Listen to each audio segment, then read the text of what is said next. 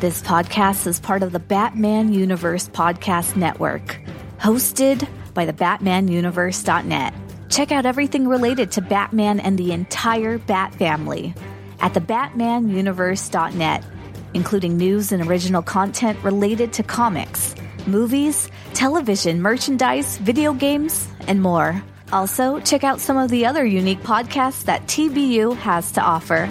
Consider supporting this podcast by becoming a patron on Patreon. Even $1 can go a long way in supporting this content that you enjoy. Look for a link over at thebatmanuniverse.net to offer your support now. And now, on with the show.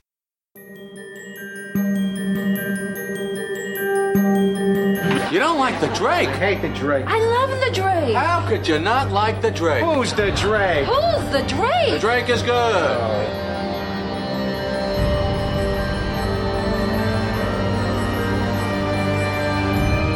You like the Drake? I love the Drake.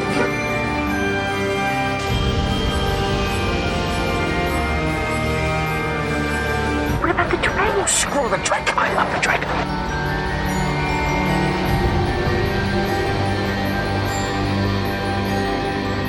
This podcast will take a chronological look at the third boy to wear the mantle of Robin, Tim Drake, through the 90s and 2000 Robin series, Red Robin, Young Justice, and Teen Titans. And from time to time, taking a look at the modern era of Tim Drake in the pages of DC Comics, while also talking about other Robin and Batman happenings in the world. So sit back and relax and find out why everyone loves the Drake. Good for them. Love the Drake. Got to love the Drake. I'm impressed. What can I say? I'm irresistible. Hello, everyone. Welcome to Robin. Everyone loves the Drake Comic Podcast. I'm your host, Rob Myers. Welcome to episode 86. This show is brought to you, of course, by the BatmanUniverse.net, your home for all things Batman and Robin. And we're also associated with Batman on Films Podcast Network at BatmanPodcastNetwork.com. As I said, I'm your host, Rob, and with me today is Ryan in a very snowy covered southern state ish. How are you doing today? Yes, I'm uh, snowed in, but I'm doing pretty good.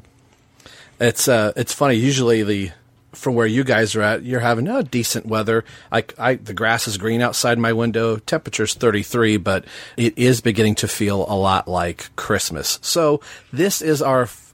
Technically, this is our fourth uh, Christmas show, but the podcast has been here five years, like you heard in the previous episode in '85 every year I'm trying to find like what's something Batman that we can do or what's something Tim Drake we can do. And as I said in a Twitter feed a couple weeks ago, this has zero Tim Drake in it at all. But yeah, I think it makes perfect sense uh, with the animated series having just come out on Blu-ray that we will be doing a commentary track on Mask of the Phantasm. Now, I know the answer to this question already, Ryan, and I will Yes. be shocked if you say yes, but I do not believe you saw this in the theater. Is that correct? No, I did not. On its original release. I remember I remember seeing commercials for it as a kid, uh, and specifically remember the the line that the Joker has in the commercials because I was like, "Oh man, there's the Joker," and it's from the animated series. But yeah, we didn't make it out to see it in the theater, and I think it was because my local town. Uh, the, the- the theater we had at the time only ever showed they, the, they only had the capability of playing two movies at once.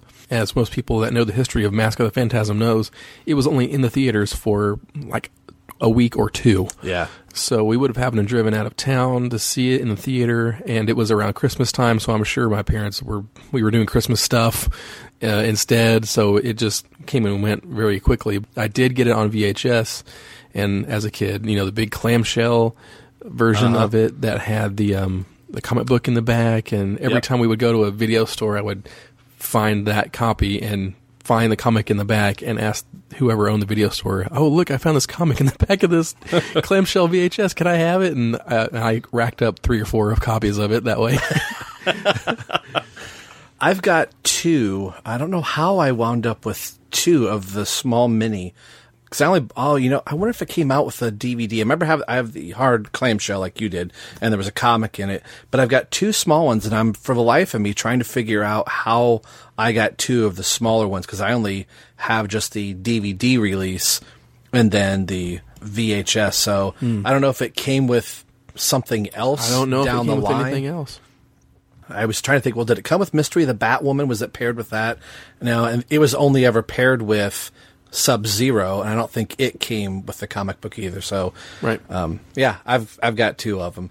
So I did see this on Christmas. This did come out on Christmas Day, December twenty fifth, nineteen ninety three, and I saw it with my uh, girlfriend in high school, and we were two of four people in the theater. And I was just amazed that I was thinking, well, this theater's going to be full. It's going to be like Batman 89, open the door. And at first, Yeah. I just heard her go, "Ugh, are we the only two in here? And then you could just see two people way up front. And I'm like, no, honey, there are four of us. so I think she just kind of went along just because uh, her boyfriend, and it was like a stretch to like, let's go see a movie. You know, oh, we'll go see something on Christmas Day. And then I'm dragging her to this. Hey, it's Batman. Batman. it's Batman animated. And, uh, halfway through, I was thinking, oh man, she's probably going to hate this. She leans over and she said, this is actually really pretty good. She's like, I thought this was going to be a horrible way to spend, uh, our, our Christmas evening. She's like, but this is really pretty good. So I think she really up, uh, is no better. I mean, Yeah. that's jokes on her because yeah, that the movie is fantastic. A lot of people consider it one of the best, if not the best, Batman film. So Yeah, and it's the and we're, going to talk about it once we uh, get into it here. So, the way Ryan and I are watching this, we should say a little uh, hello to Terrence. Uh, oh, Ryan and I were talking off mic that Terrence and the O'Neills they go into like hibernation this time of the month, and it's it's just really crazy to try and get everybody's schedule lined up. And Ryan and I were kind of juggling times. So, hello and Merry Christmas to the O'Neills. Uh, this is as you're listening to this, this is being released on December 26th. So while you're trying to, Oh. you know, put your TVs and your VCRs and VCRs, haha. Uh, I'm only saying VCR your because of tracks this. and your Yeah, Betamaxes, eight-tracks, and yeah. your laser disc player. So maybe you know while the kids are in the next room or whoever's doing all your stuff you can watch this with us so it's out on the dc universe streaming app if you have it there you've got your dvds uh, ryan and i are both watching it through uh, Vudu because it did come through the newest release of the animated series in hd and i was glad that they upped the it was like in standard definition and then there was a little mix up in A couple how- weeks later, everything Yeah. got upgraded. so that is how we are watching it. So there's not going to be a long preamble here just because the show is probably going to be long enough with the movie. So we're going to get it uh, queued up here in just a second. We'll let you know when to start. I am actually starting the player. I'll get it uh, paused here in just a moment. All right. So the Warner Brothers logo should be up, and technically mine right now is set at two seconds, zero two. So if you can punch it up with it, the Warner Brothers logo should be up at you, and we will hit play in three, two, one, play. And Bugs Bunny should be uh, stepping out from around the corner. Bugs Bunny, family entertainment. You know, and I think that's one reason why not a whole lot of people went and saw this movie is because it had been a long time since an animated movie like this from Warner Brothers had come out in the theater, and they didn't really know how to market a movie like this. Yeah, that's crazy. So- And this whole intro, this CG intro, I think this is a big reason why the film got made in the first place. I think they were showing some test footage of this CG version of Gotham City to like a Warner executive, and they were like, "Oh man, we have to do this. we have to Yeah, make this yeah. a movie." But I love this, and this this is early CG stuff, but man, it Oh, yeah. holds up, and I think that is just a testament to the design aesthetic of the animated series in general. I mean, they're trying to emulate what the city looks like, and you know, although they didn't do the whole movie like this or whatever, I think it's a really cool opening. And um, this Shirley Walker Walker's score behind this, it really gets you in the the mood to watch a fascinating, you know, Batman film. So.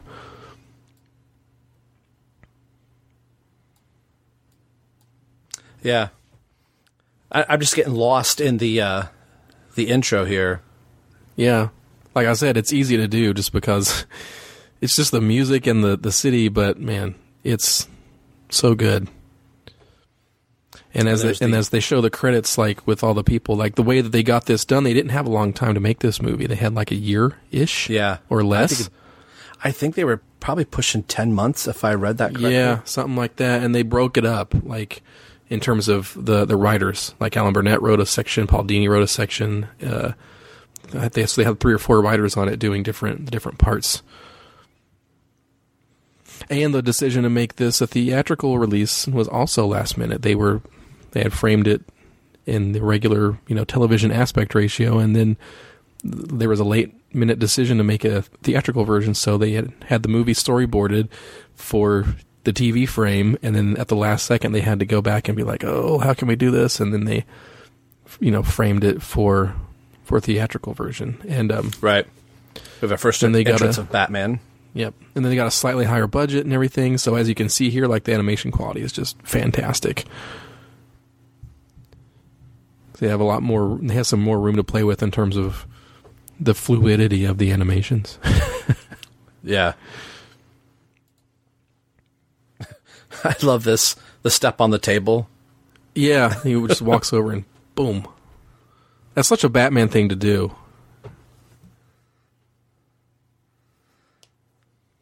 I know many people have uh, said before. Here's our first appearance of the Reaper. The uh, see about said it. The Phantasm. That there's a little bit of hint of uh, the Reaper in there. Right.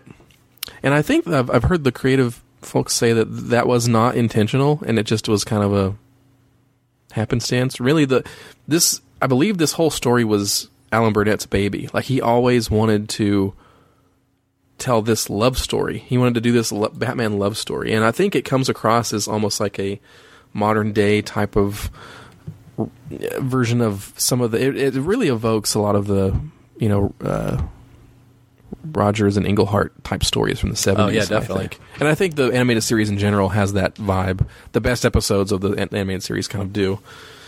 They kind of cross between that and the, you know, Dennis O'Neil and Neal Adams type stuff. But, but just the, this overall, this movie just is really timeless, I think, just in terms of the storytelling and, like, you can show this movie to anybody, even if they haven't seen any of the other Batman movies or any of the other animated series, and you know, and they'll get it. I think. Yeah, and it's like the story flows so well. There's our Yeah. word for fluidity there. Uh, there's not a moment in it where I think the story kind of drags and like, oh, we probably should have spent too long here. Yeah, yeah. It doesn't really waste any time, but it's uh, really well balanced. And I think they say like chronologically, this is in kind of between season one, season two. Yeah. Yeah, I think like you know, Robin. Robin's around, of course, but he's just not present. He's not part of this story.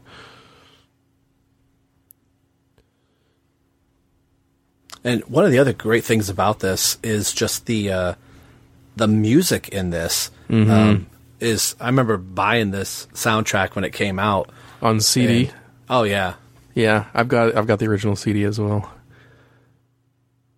Yeah, it's fantastic. You know, Shirley Walker and the folks involved in making the score, they you know, there's a lot of history with this that you can watch on the uh, on the Blu-ray set of the animated series, but you know, they had limited resources and time for a TV episode, but then they got a little bit they were able to do a little bit more with the movie. And man, they really pulled down all the stops. There's a lot of really memorable, epic orchestral stuff in this film.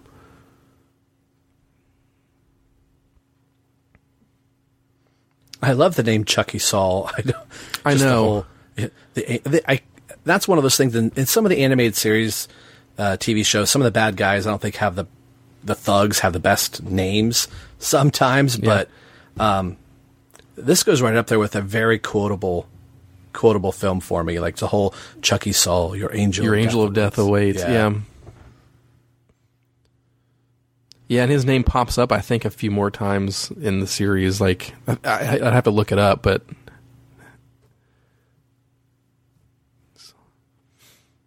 Here's uh, her first introduction, or is it of uh, Andrea Beaumont? yeah. Not the babe. Yeah, we're, we're not there yet, but uh, uh, Dana Delany uh, does a fantastic job in this. Yes. Which, as fans know, she went on to voice Lois Lane in Yes. the uh, Superman animated series. And we had a shot there too of uh, Arthur, you know, the Yes. councilman. Which I always look my favorite piece of trivia. That's you know Hart Bochner, who also played the, who was also you know played a big part in uh, in Die Hard, and so I can just um, every time I see either of these movies, I and I just watched Die Hard a couple days ago, um, you know, because it's Christmas time, of course, Right. and uh, so that's kind of funny that he shares this connection into cri- what I consider Christmas time movies. Yeah. Hans Bubby.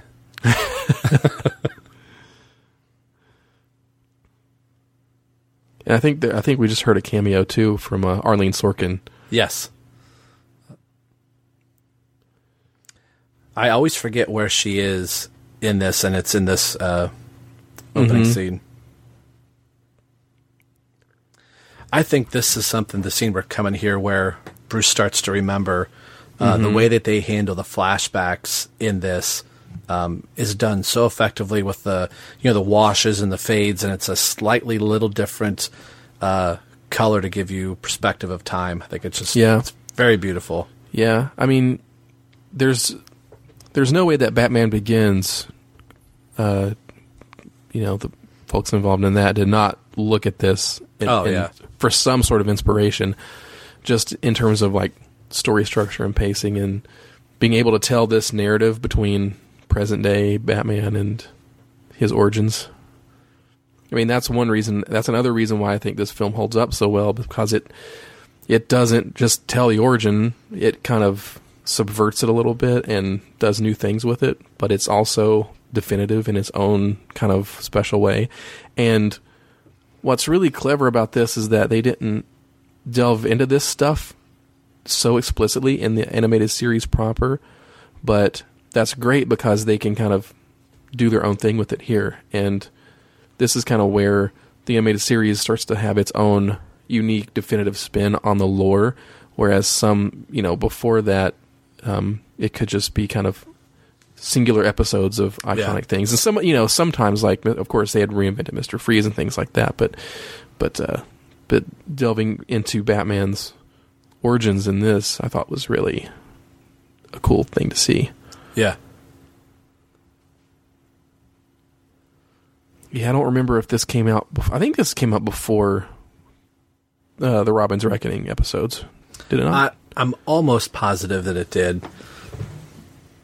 yeah, because they, in production wise, they made this film in the time that they had in between seasons one and 2 of the animated series.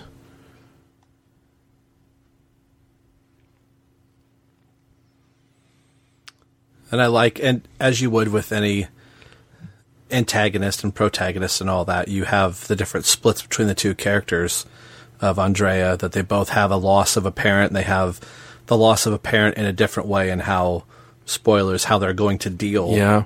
with that loss. Yeah. You know what's it's it's really fascinating too that like this isn't just like it's not just Catwoman or whatever. They they came up with this adversary Yeah. slash love interest. It's it's got these Catwoman type vibes, but man, it's it's its own thing and she's like this very fully fleshed out character. I think it's really kind of ahead of its time in a lot of ways in Oh, terms yeah. of how they've structured the story with with her in it a and tied her into Batman's origin like this. It's Oh, kind yeah. of kind of kind of incredible. There was And I always little- really love this sequence. Oh yeah, so did I. This has a uh, a hard year one uh, vibe from it. Yeah.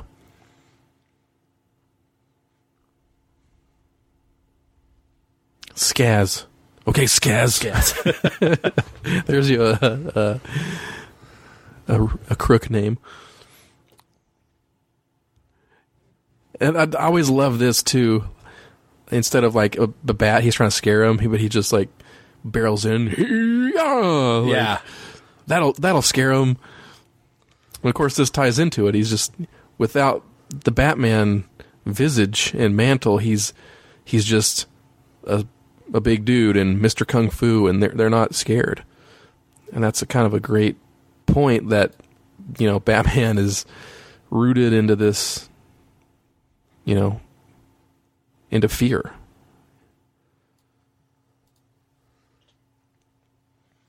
And yeah, he can beat the guys up and he can get things done, but it's not enough to make change in Gotham on a wide scale in terms of how you know criminals and crime reacts.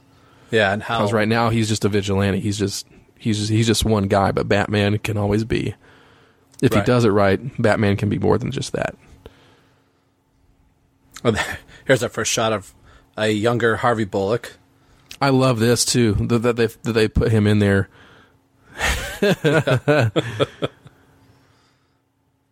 Just gives more credence to why Bullock doesn't like Batman or like vigilantes. Right. Uh, you know, that's one reason why I've always really liked Bullock as a character because he's he's in the middle a lot of times between people that love Batman and people that hate Batman. I mean, he he's on the side of I don't like Batman most of the time, but uh, sometimes he's on his side, and, and when he is, you question. It makes you question whether what Batman's doing is right or not. Uh, so I've always liked the interplay, and there's some good episodes of the animated series that deal with it, with their relationship in particular, like the Killer Croc episode, Vendetta, um, A Bullet for Bullock, for Yeah, instance. that's a great and, um, episode. and then you know, we love Knightfall here at uh, Everyone Loves the Drake, and there's some there's some good stuff in Knightfall too, just in terms of Bullock liking, you know what uh, what Azrael Batman is doing when everybody else kind of thinks he's going too far. Right, right. So Batman is involved in another truck flip. Where have we seen that before? Max the Phantasm did it first. Yeah.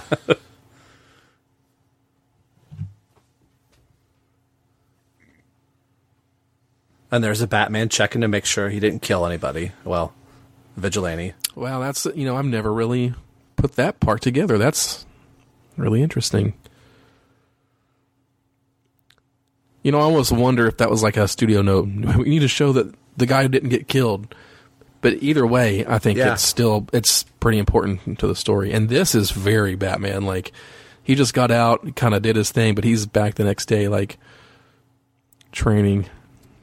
And, And this is such a great conversation here. yeah.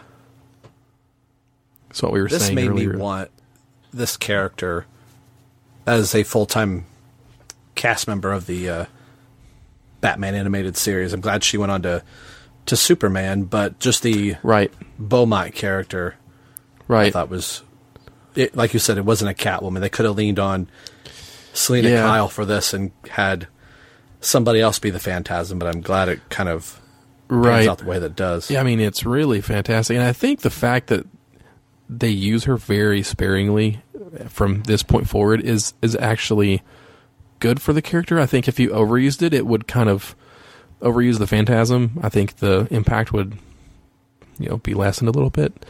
But you Yeah. know, because when she does show up, it's like it's kind of like a big deal. You know, they've there's some. Uh, if you want to find out what happens after this movie, they did like a Batman animated series annual, I think, Yeah. or and, and then there's another uh, issue of the Batman and Robin Adventures comics, I think, where they kind of show Yep. what happens after this. And of course, um, in animation, there's the uh, episode of Justice League Unlimited. I think it's the last episode of the series, isn't it? Yes. Is it not? Where they show where she kind of shows back up as the Phantasm, and then later on, I think Kyle Higgins wrote um, a, like a Batman Beyond follow up to this. I believe the storyline is called uh, Mark of the Phantasm, I I want to say that's correct. and that shows you know Phantasm in Batman Beyond, which and I really enjoyed that story too. So, so that's just that's the only that's the handful of stories I can think of where Phantasm comes back, but they're all you know it's a big big deal when that what does happen. Uh, you are correct. Batman Beyond Mark of the Phantasm. Um, Batman Beyond 2.0 Volume 3, written by Kyle Higgins. There you go.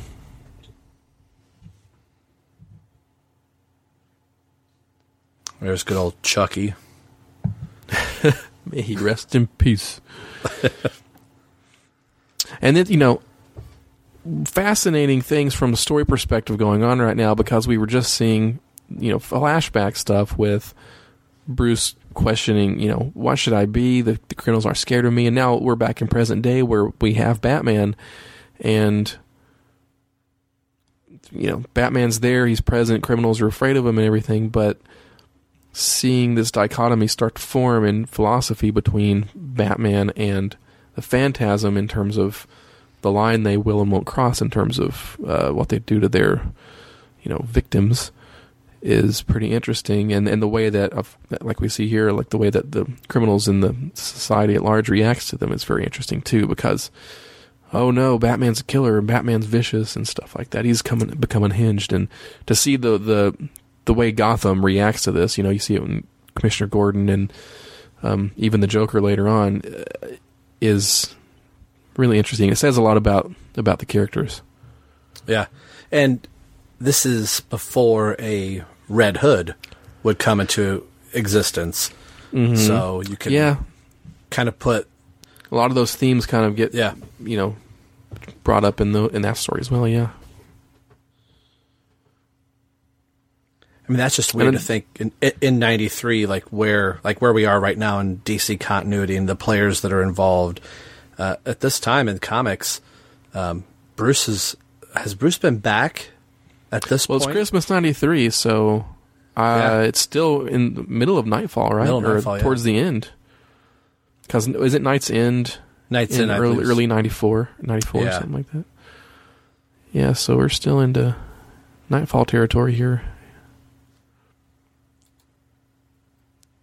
and i always love this scene too uh, just in terms the visuals too like is quintessential batman they made a series is very dark type of scene. And like right there like his face is like half com- dark. It's in shadow Yeah. it's in shadow. And it's really moody.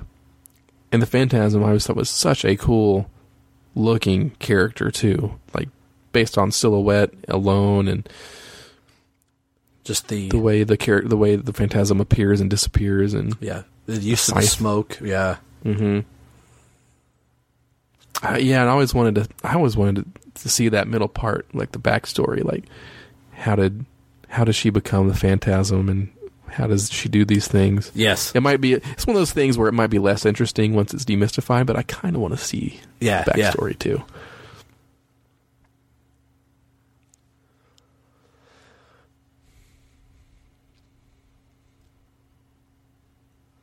mob bosses are going down one by one and Batman is I love this scene too. Yeah. And you know, couldn't you couldn't get a better you couldn't get a better old mob boss than uh Abe Vigoda. oh yeah He's great. And that was something that the, I mean, most people know the animated series didn't basically spare no expense. They would get some really great quality, not only voice actors, but just Film film actors or just actors. actors, you know, Yeah. stage actors and things like that.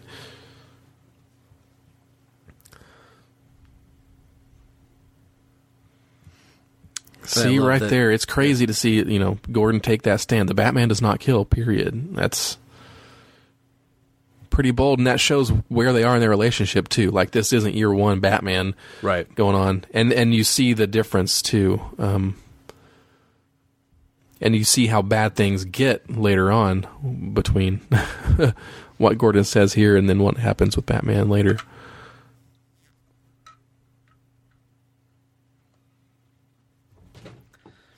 And having just talked about uh, the passing of Breyfogle not that long ago, and a very iconic Mm-hmm. cover is coming up here, Yeah, which I always think this is such a striking image of seeing Batman stand in front of the Waynes. the grave. silhouette of the Yeah. mhm, yeah. And I think, oh man, where is it? It's coming not not here, but yeah, later on we get to the monologue he has. Oh yeah. Uh, the first indication of who Batman might be. Yeah, that's the little score there, man. That is perfect. Yeah.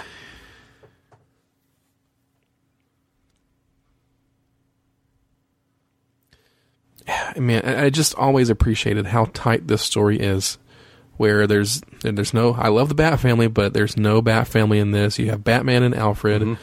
You have your main villain here. You've got your very small core cast of characters from the police station, you know, like Gordon and Bullock. You have, you know, the councilman here. You have, and then, and then Joker shows up. But in the way they use the Joker, we'll get to it, right? The way they use the Joker, I think, in this movie is really perfect. They don't overuse him, and he he's an integral to the plot too. Right. And at this point, you still have like Andrea's not even on the table. Like, okay, this guy's a sleaze. No. It's it's got to be him. You Yeah. know, the the red herring of like, okay, maybe it's her father. Or you can go, all right, maybe it was her dad first, and since he was a business partner of her father's, Well, they they're talking about the dad too, like, yeah. oh, you know, Oh, I love this sequence at the uh, it's great. World's Fair. Gotham World's Fair. and like again, they waste no time or or every every scene matters, even if you don't know it yet. Like they're telling this backstory here, but of course we we see this same set years later at the end Yeah. climax of the film and just an, it's you know this giant allegory of like look at all our dreams and where they've gone and then they've all gone to crap by the end of the film Yeah, you know figuratively and literally so literally, yeah. yeah it's f- a fantastic storytelling device and here we go establishing the house of the future and things like that Yep. So good just being able to see that difference but in yeah, And there's the automobile of the future. yeah i love this too Tur- and the, you know look at the right turbine power you know turbines the speed i think that's very intentional Yeah. Oh, yeah. And this makes me think of the uh, the mechanic episode of uh, the animated series where we see Oh, that's such the origins of the. Batmobile. Yeah. I love that. That's not something that many forms of Batman media pay attention to too much. It's like, well, how did the Batmobile get made? Oh, you know, Wayne Tech. so, but uh, I, I like the I like the way that the animated series handled that. And again, this this looks really great on you know in HD on on Blu-ray. We're we're watching it digitally, but if you've got the Blu-ray, I would absolutely just recommend yeah. watching it on the Blu-ray.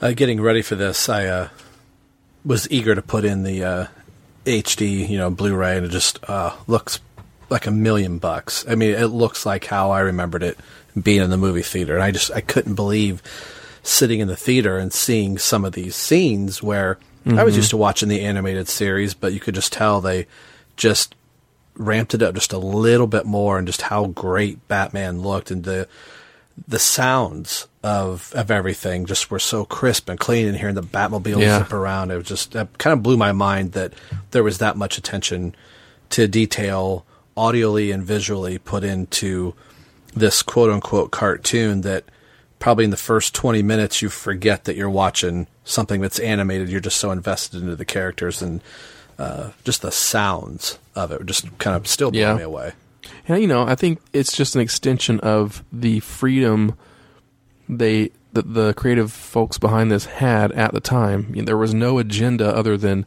make a good movie, and they were unable to do what they wanted to do, mm-hmm. and the results kind of speak for themselves. I think. And you can kind of go back to um, World's Finest when the New Adventures of Batman and Superman kind of crossed paths for the first time.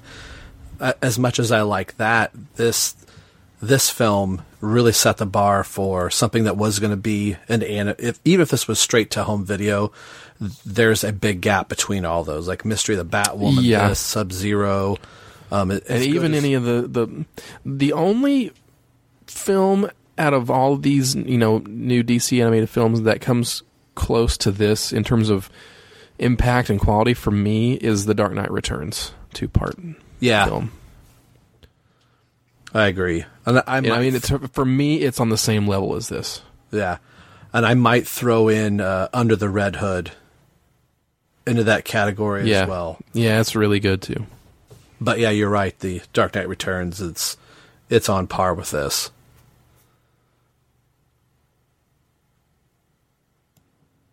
Oh, this is another like Batman. This is something Batman would do. Just confront guys like this. Just right off the bat. Still figuring out who Costume he is, or not. knowing that he has to. He just can't mm-hmm. sit by. Yeah, And watch And something like again, this this is you see echoes of this in other forms of media, like the, the like Bruce, like this is what Bruce Wayne would do. Like you see it here, you see this in uh, the Dark Knight, for instance, when when Bruce Wayne does things apart from Batman, and you see this in uh, Batman v Superman as well. Like at the beginning, Yeah, him running when the buildings are coming down. He's the only one running into danger, and same here.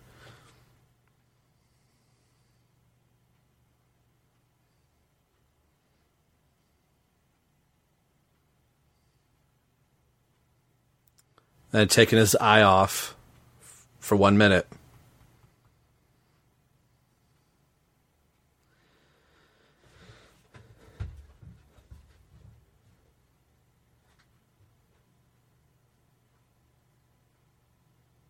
This is a great sequence. Went to all that work to help the guy that was being robbed, and the bad guys still get away. He's not totally there yet.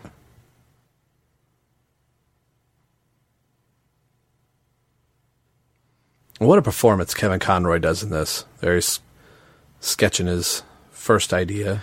Yeah, and the you know a lot of times I think Conroy doesn't get enough credit for what he does too. In this film in particular, he he does this really subtle difference between young Bruce Wayne and current Bruce Wayne and Batman.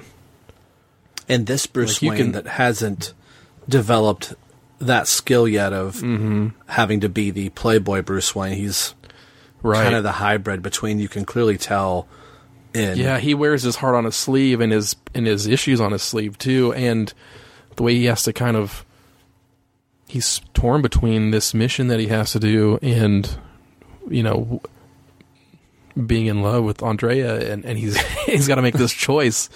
That's that's the crazy thing is like most interpretations and stories and things of Batman to this point have been like once This- he makes that vow, he's got to be Batman. And and this movie has this thing where he's like he he has to actually there's another point here where he has to say am i actually going to go through with this or not can i can i be happy can i do this and a lot of batman stories kind of deal with that later on after he's been batman but this one is really interesting yeah. and this monologue here we were talking about before, this is uh, Conroy. Kevin Conroy has said a lot of times this is his favorite, or the performance of the of the character that he's done that he's most proud of. I didn't count on being happy. Like that is yeah, that's such a powerful line. that's a powerful line scene. and some yeah, and it's something that you don't see in Batman stories a lot either. And yeah, and that's why it's so powerful. And again, this this way the story echoes, look how many times that they've things have happened around the Wayne gravesite. Mm-hmm. There's been three or four scenes like there already in terms of the moments they're kind of sharing together.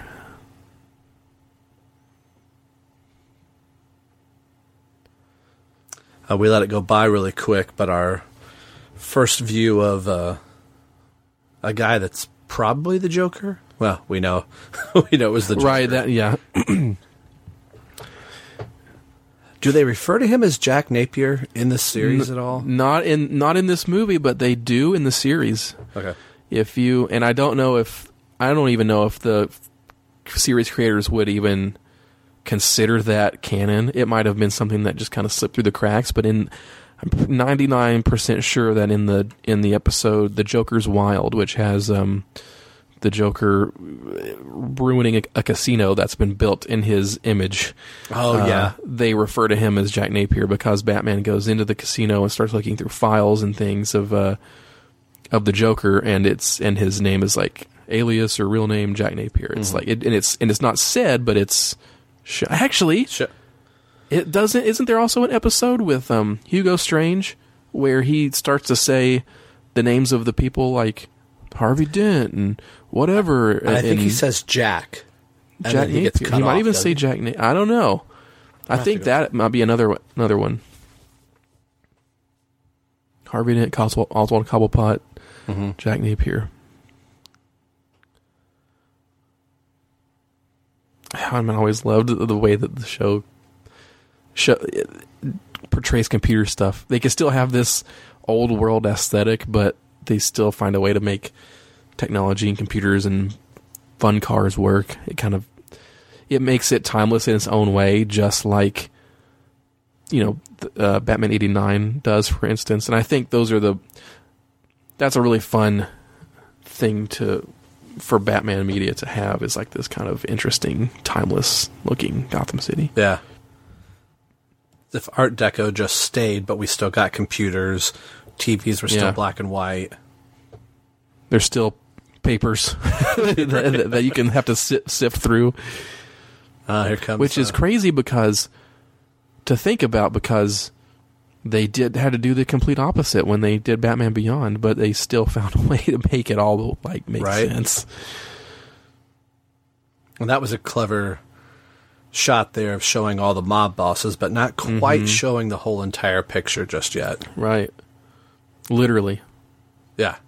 And this too, man, they've just this scene they just they found find all these ways to kind of it's this is like Batman Begins for the Batman animated series in Yes. a lot of ways because they're like, well, did you wonder how he became Batman? Did you wonder how he found the Batcave? And and then they kind of tie that into moments like this.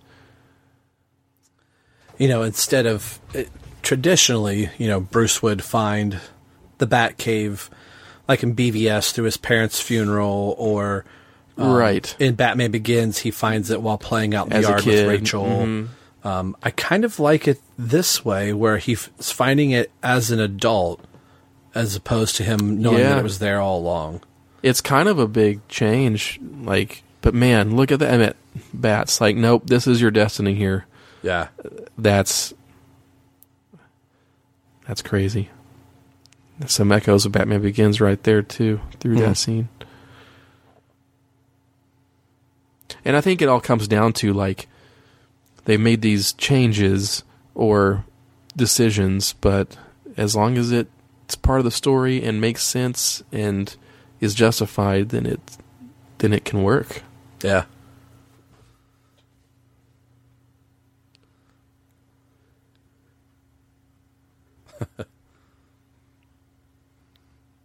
and I never picked up who that was, you know, flicking the cigarette till Oh yeah, yeah, it, until it's revealed to us, the audience.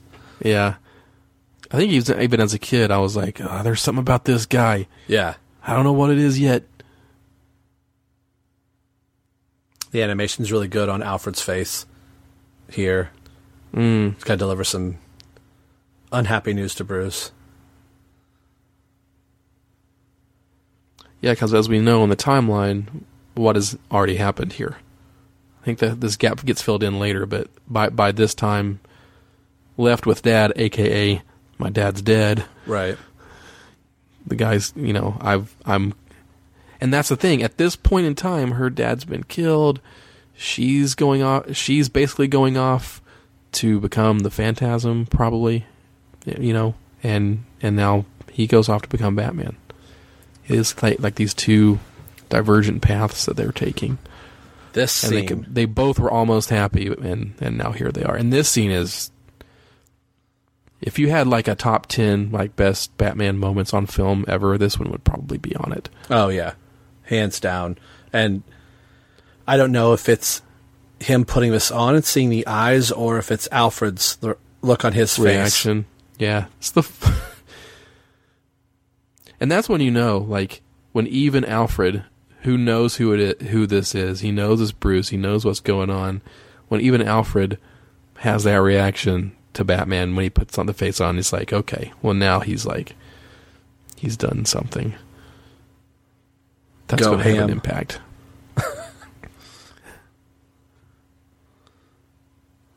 The future does not look so swell.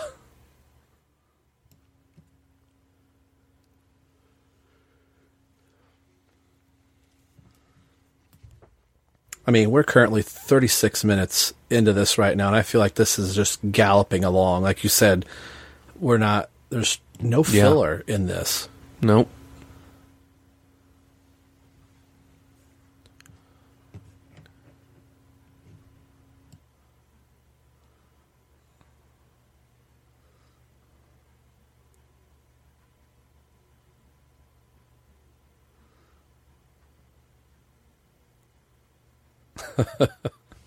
I love that. I hate that song.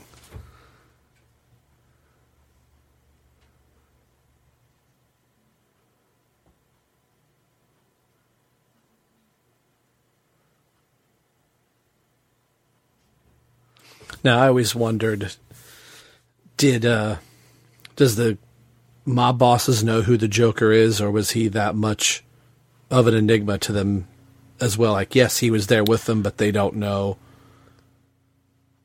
cuz he does say your hands are just as dirty dirtier at some point mm-hmm. Well, they know. I love the way the Joker like gets introduced into this, and the way he just bounces around. Like he has this almost like the Joker should. He has this almost like otherworldly kind of quality to him, and he's mm-hmm. like a cartoon character in his own reality, but he's treated as the big deal that he should be. like, and they treat him as, and they treat the Joker in this film as as scary as hell. Like.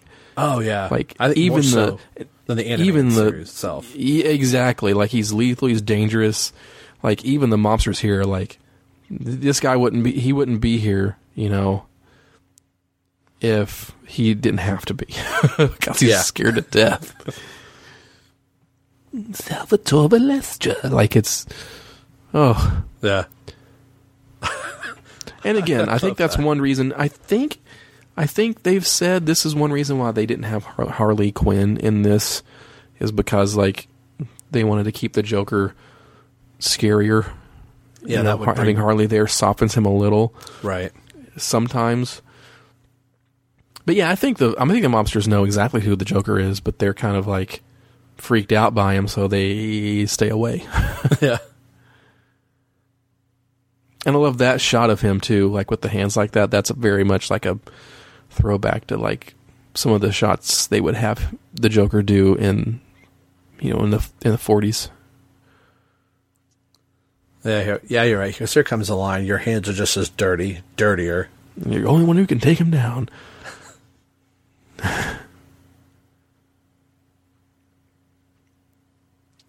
Again, the Joker, like, I don't care about money. He's like, that is Yeah. so Not in character. about. Yep. On this line here, don't touch me, old man. I don't know where you've been. That's great. great line So great. this is a movie I, I throw in my repertoire of quoting like can i fit these in and i've said that to people don't touch me i don't know where your hands have been you know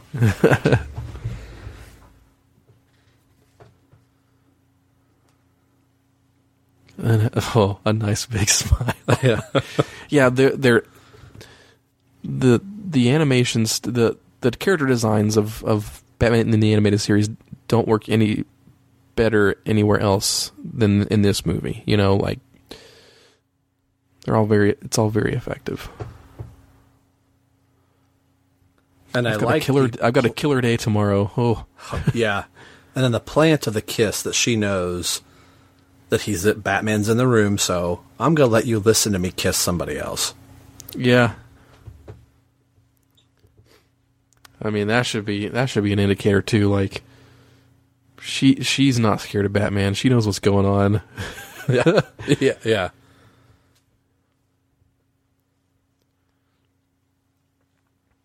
And again, this is a movie where Batman does a considerable amount of detective work as well.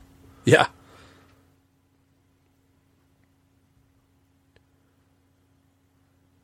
which I think that's one of the big things. Not that he didn't do a little in the Nolan movies and did a little bit in BVS. I really want to see in a Matt Reeves movie just some some Yeah. real detective work. Like I want to Well, see. like in this, it's not just it's not an incidental. It's not just a thing that they. It's it's it's part of the backbone of the of the film. yes, Is is this whole thing here? Like, why is she back? What what is happening? who are these? Who is the phantasm? Yeah.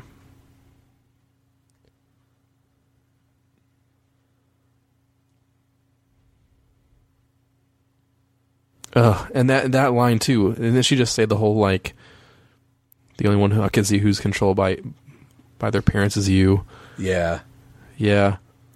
That's a great line, but it's also what she just said is also not true because if it wasn't, she wouldn't be the phantasm. You know I Exactly, mean? yeah. It's another great juxtaposition between those two characters. Even if you, and that's the thing, like after you see the film once, there's all this depth to it that only improves subsequent viewings. Oh, this freaked me out as a kid. this scene here, I'm just like, oh my god. Well, the first time I saw it, I'm, that first pan of seeing the camera spin around, you go, did the Joker cut a hole and put it inside of him? And then this, from this shot, you can see he's clearly has it on his lap. But I remember thinking, oh my God, you know. Yeah. This is another great sequence coming up here. Oh, I love this Uh, sequence. The and I rooftop think I- chase. yeah, and it's it's gone by too fast. I was trying to pay attention to the to the uh, captions here, but I'm pretty sure if you're paying attention, the Joker refers to the Phantasm as a woman. I think he calls her Toots, or a, Toots, yeah. her. Yeah.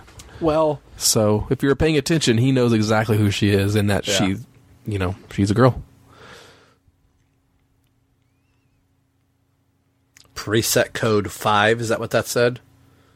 preset code 5 i guess code 5 is autopilot follow me and this is great too this like low hanging in the city batwing again like something we see in dark knight rises it's just not it's not just a fly above you know in the sky thing it's like it's it's built to go in between the city streets too Yeah. I love that in Rises. That reminded me of this. E- exactly exactly you know, it this can urban be like a an urban assault vehicle without having to be, Right. you know, 400 miles in the air. Exactly. And that makes that makes it make sense why Batman would a Gotham City based hero would would need something like that. It's not just for you know flying to Egypt or whatever or Africa Right. or whatever when the when when the need arises.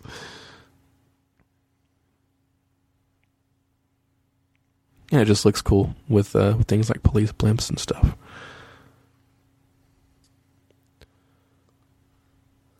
And uh, yeah, and this is like this is something you don't see a whole lot of in the animated series too. Is Batman actually r- running in with the cops? I love that shot too. Like Batman standing there and all the guns coming into frame. Mm-hmm. I mean, you see a little bit like in uh, on Leather Wings, the first episode of the, of the series, Yeah, you were but it, you don't see a whole. You don't see a ton of it. You see some. Not nothing as explicit as this, where they're actually like on a manhunt for him. yeah. And you were talking about um, Robin's Reckoning, this warehouse that is. Mm. That reminds me of the Mm-hmm. building that's being built in there. But Yeah. again, this is another. This has got to be another nod to uh, year one, where the cops are all coming in. He's having to hide. I was gonna say uh, it rem- rem- reminded me of uh, Dark Knight Returns, where he's in the warehouse. Oh yeah.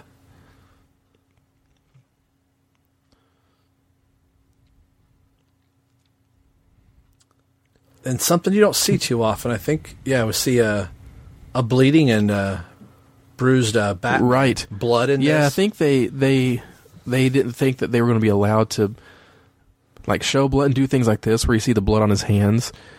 Um, but yeah, they do it. They they they they were allowed because it's a movie, I guess, to show blood and have him take the cowl off and have the blood on his face. I mean, it does it does have an impact, and it's one of those things where it has an impact that's that's part of the story and it's good. It's not gratuitous, you know. Apart from, you know, on the other hand, we have a lot of the the now R-rated DC Universe movies that I just think are, you know, violent for violence sake, and but uh, I don't I don't think those are as effective as something like this. No, it's like you said, it's doing it for the sake of like, oh, let's show somebody getting blown up, as opposed to it's written in the story, it makes sense. There's a reason why Yeah. our character is bleeding. It's not.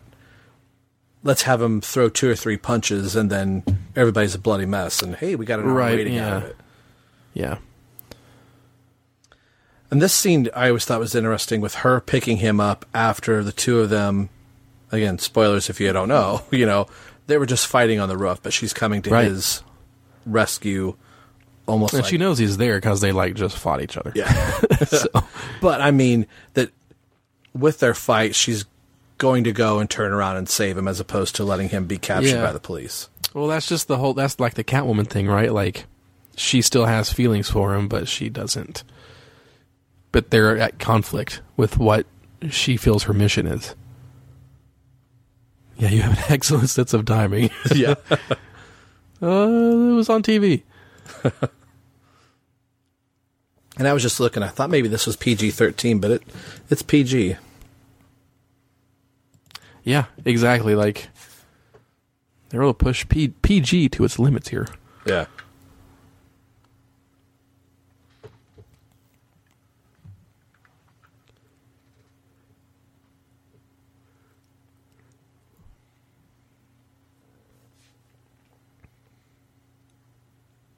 It's another good sequence.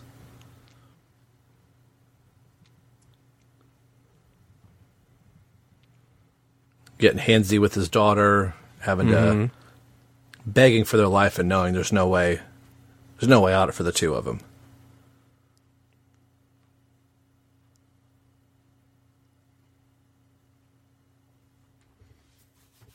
That one guy I always think looks like Rupert Thorne.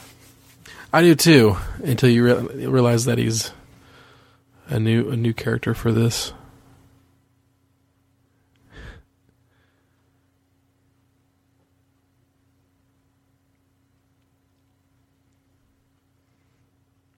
And again, it's it's really interesting to be able to because you you see the past and present versions of all these gangsters too, and mm-hmm. see what time has done to them. And how much that they were forced out by the likes of a Joker, a Penguin, a Riddler, a Two Face, Mm-hmm.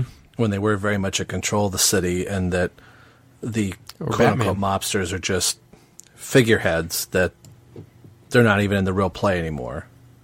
Right. I wonder if somebody's done a chronological fan cut of this film. Oh, that would be cool to see. Yeah. Actually, I think that I, I heard an interview or something where the uh, the studio wanted some some like there was like one studio head that like fought back, had some pushback on the story structure with the flashbacks, and they and they wanted to see the movie. Well, what? Let's just try cutting it in chronological order so it all makes sense. That And, sounds uh, very I- familiar. like I think I heard the same thing. Yeah, and then they screened it, and they and they were like, "That's terrible," and so they screened it in, in chronological order, and then they were like, "Okay, yeah, it's not as good." Yeah. and it's not. It it No. wouldn't be, but uh, it would still be fascinating to see it put together that way as kind of a bonus thing.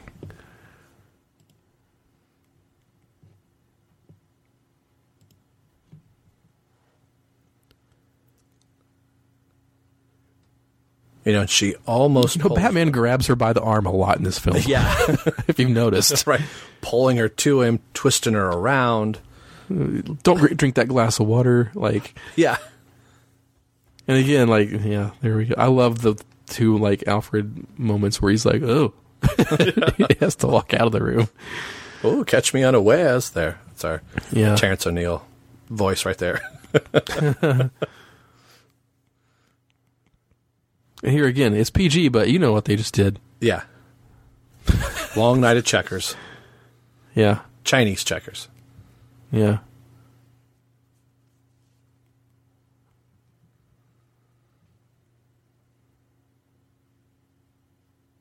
Like she knows what she's about to do. Yeah. Daddy, yeah, daddy doesn't matter anymore because he's dead. And sh- this is the moment where she almost pulls the wool over his eyes. Yeah.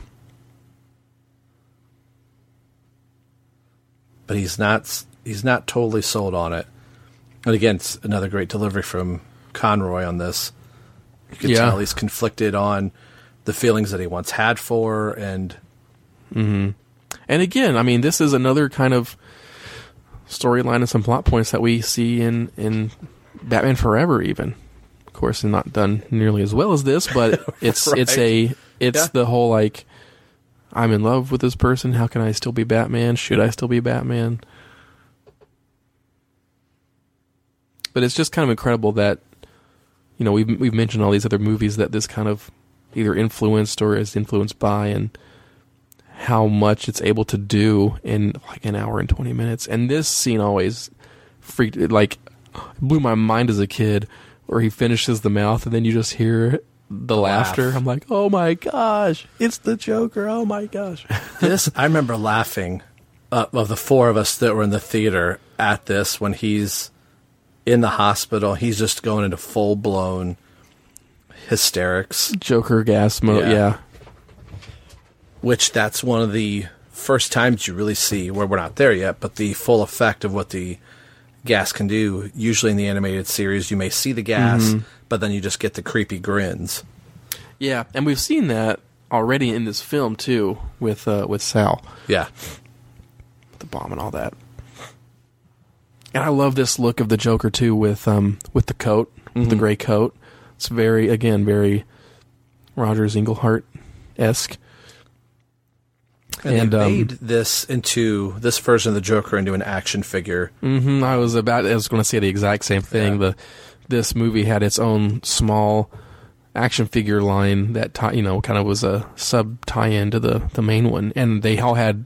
And I thought it was really great. You know, they had a couple versions of Batman, of course, but uh, you had this version of the Joker, and you had uh, the Phantasm, which, if you hadn't seen the movie, totally spoiled it because they had the Right. the mask off of her, and it showed like you could quick change it and stuff. So, uh, which is cool, but man, it totally spoiled the movie. I've always wished that figure that they always did that with the female figures. They put him in this weird crouch position. I always wished that figure was Yeah. standing straight, a little bit taller.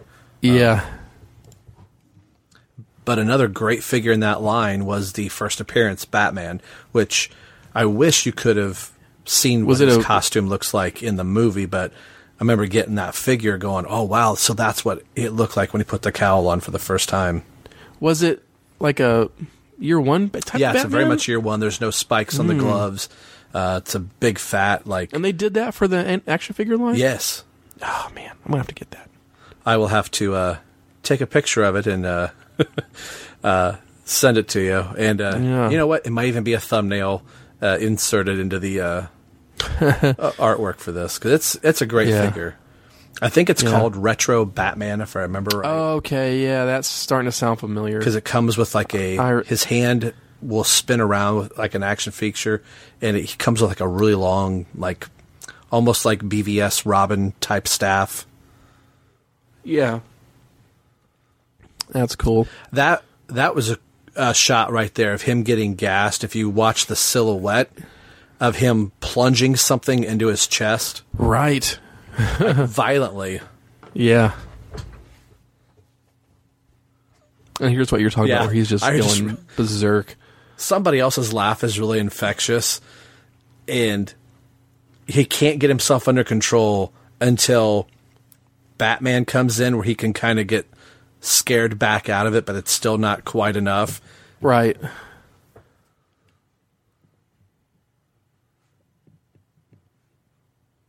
the the spot that I'm going to probably start laughing here when it happens. But in the theater, I remember my girlfriend going, "Shut up!" I'm like, "There's only four of us." but when Batman comes in and he just goes, "Oh no!" like the sight of Bat, like he just got himself calmed down, and the little giggling has started. Like he knows that laugh is going to start again. Just it cracks me up every time I see it.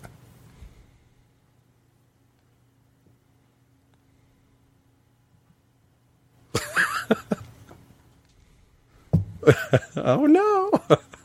I don't know what it is, but It's so great. Like, and he, and Batman knowing like what he did and interrogating him. Mm-hmm. It's great. And this was a hallmark too of the animated series Batman. Something I've noticed watching a lot of the episodes over again is uh, this Batman is not like Bat God. Like he doesn't know everything. He Right. doesn't.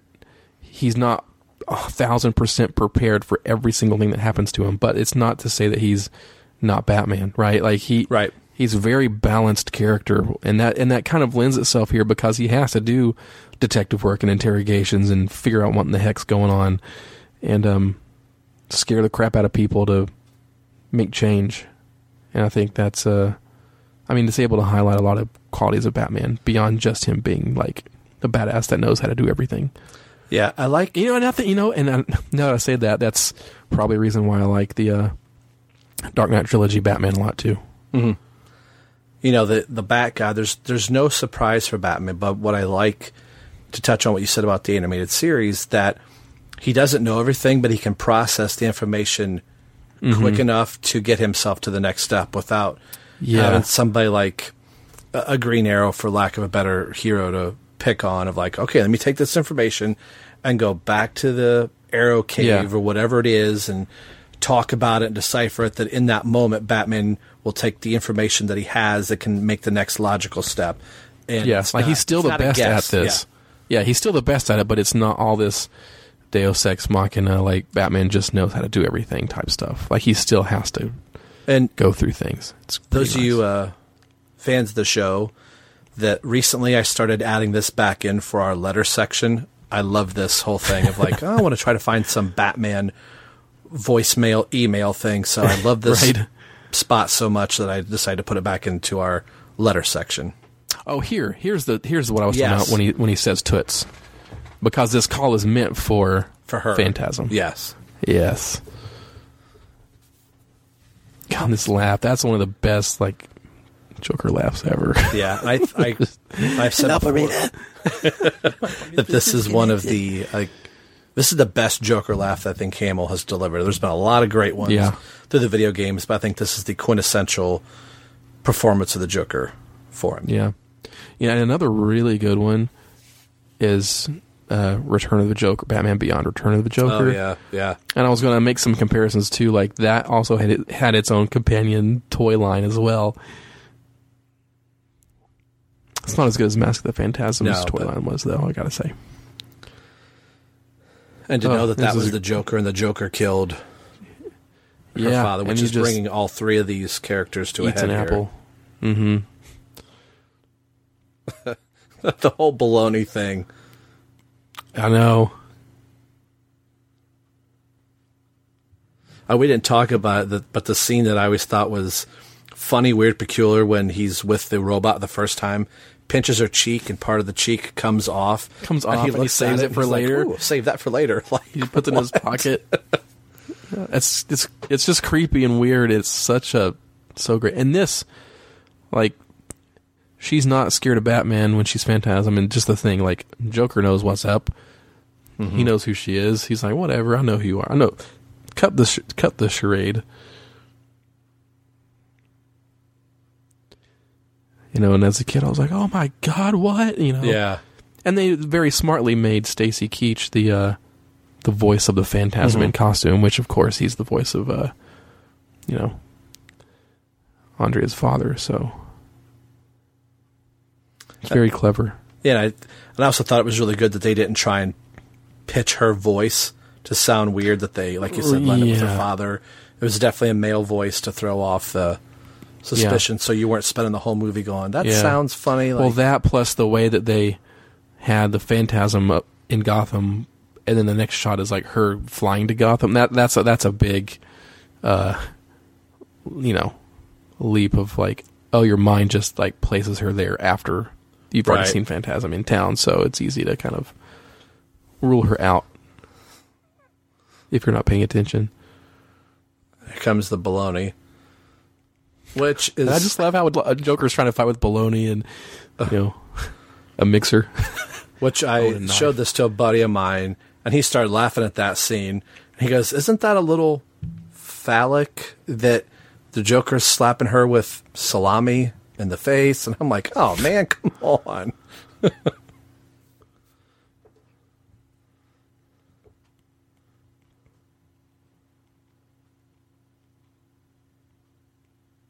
I love that line. Well, if it isn't Smokey the Babe. yeah. Like, the Joker has a lot of great one liners in this. Yeah. Again, it's like he's used so well, and every line, everything that he has is just so pitch perfect that it's not wasted at all. And just the animation, as he turn, like as he turns up the power on the fan, his face just like gets more and more evil grin. This was something that I, when it was out on video, I was really hoping that there was a, a really good behind the scenes, because this would have been back in the time of, you know, when behind the scenes parts would be in movies that I really wanted to see like a recording session of what Mark Hamill would have been like for Oh my for doing I this know. movie. I did Kevin Conroy for that matter, the whole cast, but mm-hmm. Yeah, and this is when back when they had when they recorded a lot of the same the actors together in the same like booth, same recording session instead of separately too. Oh, this is so cool. Batman just jumping the bat the bat mm-hmm. cycle up there to to catch her. That's so good. I just you know just imagine if this was live action. oh man, It, I think it would work so well. I mean, I'm glad it's animation, but just this story and this kind of storytelling mm-hmm. would be really interesting to see. yeah, I think this it's could definitely be set up to make the leap from animation to live action and really not have to change a whole heck of a lot. Right. And here's the the difference where Batman has to reiterate what will vengeance solve.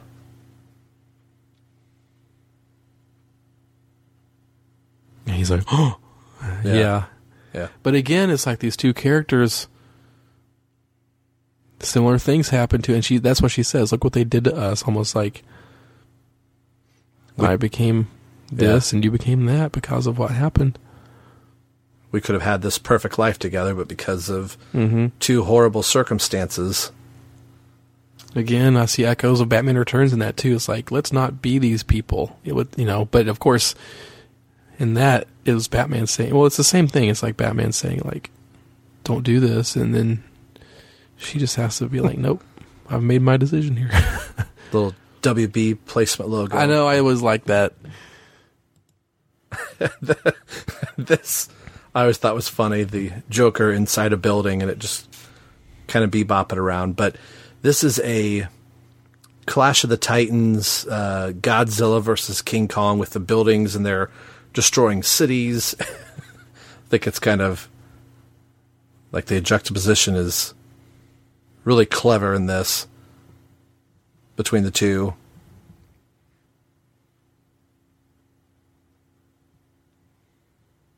I was again blood. Yeah. Batman kicking Joker in the face, blood coming out, and his tooth coming out, and now and him being toothless for the rest of the film. I mean, it's mm-hmm. pretty awesome. And the, and with the impact, there's such an impact to it because of the up in animation quality. Like you feel the you feel that, and again these razor blade drone helicopters just chopping Batman to shreds. Which And I love this too, just Joker escaping on a train, dancing around. Mm-hmm. He knows exactly what he's doing. He's thought like 10 steps ahead, like he's got this whole thing planned out. And I want to say these are the same planes that are used uh, from the uh, Christmas episode, where You'd have to look it up. they're in a toy warehouse and where Robin goes, "They don't call you Batman for nothing." it's similar, it's Yeah. similar, but. And again, Batman punching it so hard that is like, it's ripped his like knuckles to shreds and is bleeding. Like, it's pretty insane.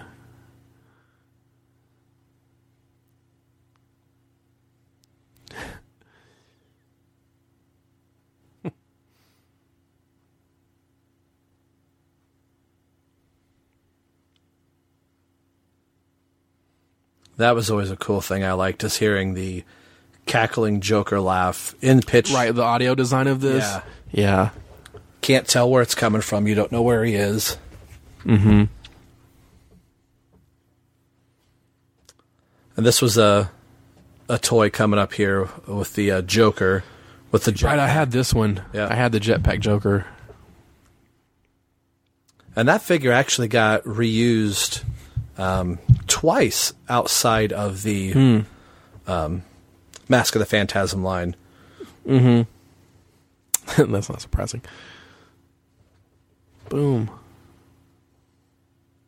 And then again, this like Batman freaking the Joker out when when he's when the Joker's like, "If you don't let me go, we'll both die." That's and showing the Joker scared, like that's mm, you don't see that too often. No, right.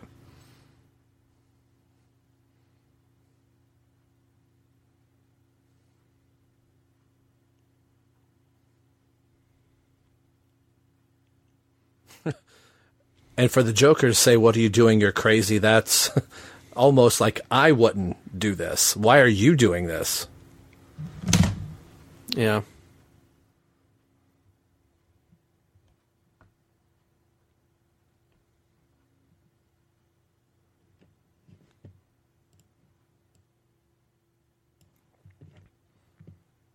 I mean, it's kind of crazy, if, especially if you view this movie in a vacuum. It's like, with in terms of Joker, it's like, nope, whatever whatever happens, it, it ends it ends tonight. and to Yeah. see him get taken away by her is like, it's pretty crazy.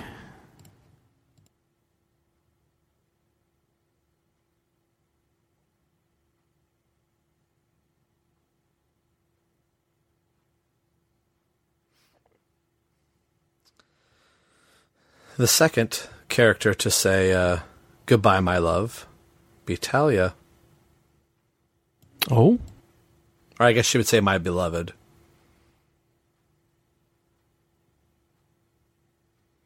I remember this in the theater was so loud. All the it's I'm explosions. sure it's very powerful. Oh my gosh!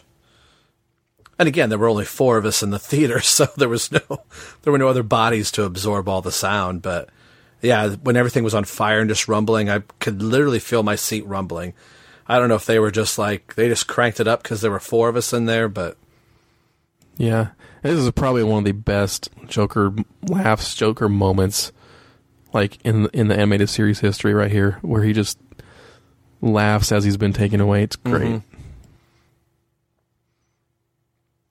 that that is uh, the funniest thing for him that all of this chaos is going around and it's not Batman that's going to take him out it's going to be this chick you know didn't see it coming and that's what was so incredibly funny to him.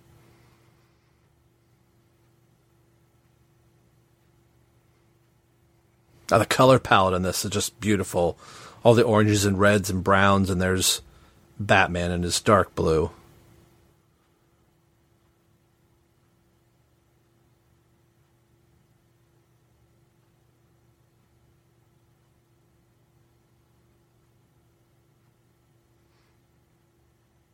I think it's a great moment from Alfred in this, his speech. I don't think she wanted to be saved. I mean, yeah, there's Yeah. there's a piece of perfect Alfred advice, and it's like it, and it, and it, it sums up like the whole movie, like this Mm-hmm. whole little piece here.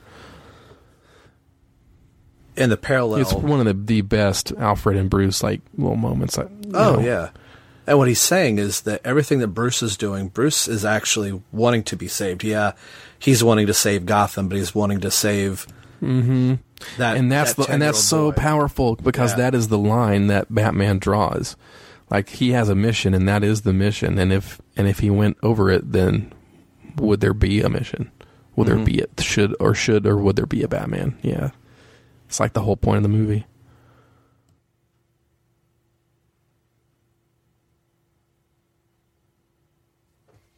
Um, the scene's really good. I it's a great line from her coming up.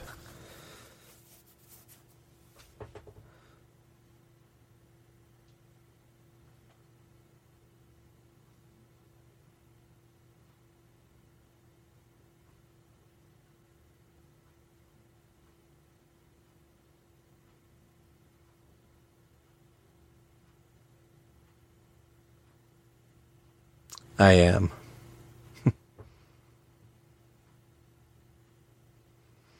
And very much like the opening sequence, the end mm-hmm. sequence is just beautiful. It's one of the best. Look, the the animation, the score is incredible here, and the sound design. Like when he fires that grappling hook out, and you just hear it in the bat signal. It's just so quintessential Batman, and it's completely earned. Yeah, it's just fantastic. I love it. It sounds so good in the restoration. Just hearing, like you said, the grappling hook go out and catch on something. Yeah, boom, and that's it. Wow. man, what a great movie. So this was something I was telling uh, Terrence and Ryan. I wanted to do something nice and easy. Just sit back on. Besides some of, the, some of the fun things to do at Christmas time, you get a whole bunch of movies or whatever, or you just kind of start looking at the stuff you've got. And I thought maybe I ought to do that uh, on this show since it did come out on Christmas Day in 1993.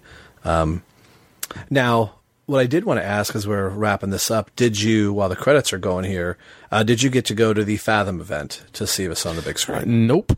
Unfortunately, not. I I had tickets for it, and then and it was um, sometimes when they do these things, they do it for like one or two days. Like when they did this, they this year they also did the Superman uh, 40th anniversary screening. They did it at like on like two or three, I think, different days. But Mask of the Phantasm was one day only.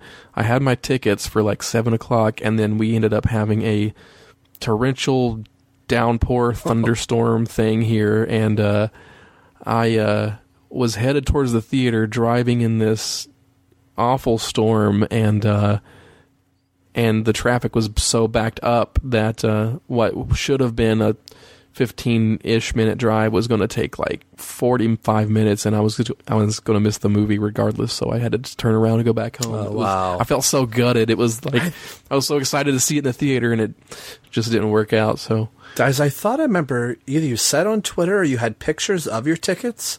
Am I remembering that right? I tweet. I'm pretty sure I t- at least tweeted that I bought the tickets and Yeah. I was going to go. And I, I wish they would. I, I think I can understand why they don't do them on a, a Friday night or a Saturday, but this was on a Monday. yeah, Monday right? is mon- Monday is like the least busy day of the week for Yeah. any theater. So And, that way uh, they're not going to lose the revenue on a Saturday when, you know. and they'll have a free screen. Yeah. you know. I think the last one we went to was The Killing Joke. And I really wanted to go, but again, it was it was Mm-hmm. a busy Monday for us, and um, Yep. until I said, I uh, "Well, I got to see it back in '93," and my wife is like, "Well, you did get to see it originally in the theater, but you know, I." But it was just it wasn't going to work, and um, You didn't get to see it. I didn't. I didn't get to see it either. I didn't get my tickets because I thought the the theater was also the closest one we have to us that was doing it was like forty five minutes away. So we're going to be pushing an hour after getting off of work. It had Yeah. to be you know really quick and um, You know, I'm I'm gonna have to. I know. You know, I just uh, had the Super Mario Brothers screening here in in Raleigh uh, on Friday, December seventh here, 2018, and uh, got to know some of the folks from Alamo Drafthouse here. I'm gonna have to talk to them. maybe maybe next year I can we can get some kind of a. Ba- I- what I really would love them to do is some sort of like a Batman fest because it's 2019 is Batman's 80th 80, anniversary. oh so, come on man if- yeah yeah, so if they were able to do some kind of crazy all day Batman thing where we could have Mask of the Phantasm, Batman eighty nine, and sixties movie, like there's all kinds of stuff that they could do, and Oh, yeah. and, and people would totally show up for it. So maybe I, maybe maybe I could convince somebody to to show all the movies in the theater. really uh really quickly before we let you go here. Uh, how did the event go for uh, Super Mario Brothers 20, 25 years? Twenty fifth, yeah, Jeez. just like the, just like Mask of the Phantasm. Both of those are twenty five this year. Uh, yeah, it went great. It was a fun time. Uh, a lot of the whole you know place was pretty packed, and uh, uh, got to see the our you know uh, restored print of the film up on the big screen. Sound was great. Everybody loved it. Was clapping and laughing at the right times and everything like that. And uh, and we had six people that worked on the film show up, and we did a uh, we did a panel, a Q and A panel after the movie, and uh, it was a good time. So and we recorded it all, so uh, you know the panel and stuff like that. So it should be up online eventually. Oh, cool. Um, uh, I was you kind of following your tweets, and it was kind of cool to see uh, the hashtag. Yeah, uh, yeah, and we had people put down props and stuff. Yeah. hmm So glad that went well for you. Well, that's going to do it for this episode, and it's going to do it for the rest of the year for 2018. We crammed a lot in this year. Uh, like I said, the previous episode, you got to hear the radio drama in its entirety. Um, I do definitely want to try and launch a Patreon for for next year and get things going with the website, uh, well, for the, for the podcast. Um, I've said previously that I'll be launching a new podcast, another Everyone Loves. Everyone Loves Young Justice uh, with Jay Yaws. So uh, there'll be a second podcast from me. I know Ryan is working on a podcast um, for Azrael. How is how's that going? Uh, it's it's going. It's definitely going to happen. I just needed to clear my schedule, get some of these uh, other responsibilities Yeah. kind of off my plate, so I can focus more time on it. And then uh, Terrence and I are still doing Batman and Robin and Eternal, which is nice that we've got that to kind of supplement some other maybe Batman stuff that maybe doesn't fit into this show. But it's been great. Like I said, this was our uh, five year anniversary, so I wanted to round out Christmas. So hopefully everybody's Christmas went well since this is the 26th. Technically, it's the 9th for us, but you know what I mean. So, from everyone here at the Drake House, we hope you have had a wonderful Merry Christmas, and we'll see you in a few weeks for 2019 and the start, if you can believe it, for Batman's 80th anniversary. And uh, can't Yeah. imagine all the stuff that's going to be coming out uh, for that. I think we're just hearing just the very early tip of the iceberg. So, with what they did for Superman, I have a feeling it's probably going to be even more so for Batman. So, we will see you guys on the next episode. Take care. And you know what? Oh, go ahead. So, so I hate to ruin your outro here, but it's Batman's 80th anniversary, but it's also going to be Tim Drake's 30th anniversary. 30th anniversary. Yeah, we may have to do a little something here, and it'll be really cool that uh, to see how Tim is treated uh, next year. Brian Michael Bendis will be writing Tim Drake, so I know we'll be talking on it on that show, but I know we're definitely going to be talking about it on this show, and maybe we'll we'll find. Um, we've got that Detective Comics issue to do that Norm Breyfogle had done with, and like we said, probably the only Denny O'Neil solo Tim Drake story written. Probably. Yeah. Yeah. Well, this is where we'll end it, folks. We'll see you next year in a few weeks. Take care. Bye. Bye.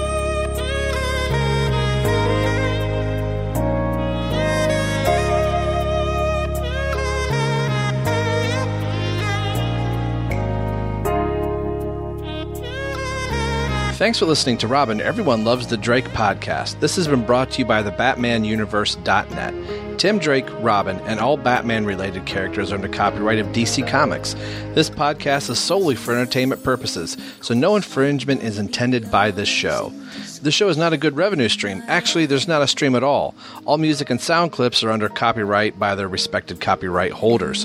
So there should be no need to send the Penguins lawyers after us for ill gotten gains because there are none. You can get a hold of the show a few different ways. We are on Twitter at ELTD Podcast. You can also email in at Robin E ELTD Podcast at yahoo.com. Our Facebook page can be found at www.facebook.com slash everyone loves Drake. And as always, you can message directly over at the BatmanUniverse.net. So email, tweet, or message us. We'd love to hear from you, and we'll read your comments or responses on the show. The show you're listening to can be found a few different ways through iTunes and Windows Media, also over at our host, TBU. Leave us a review on iTunes if you listen there, it'll help spread the word of the show. Make sure you head over to the BatmanUniverse.net, your home for all things Batman and Robin. Thanks for listening to the show and hearing why everyone loves the Drake. We'll see you in a few weeks. Take care.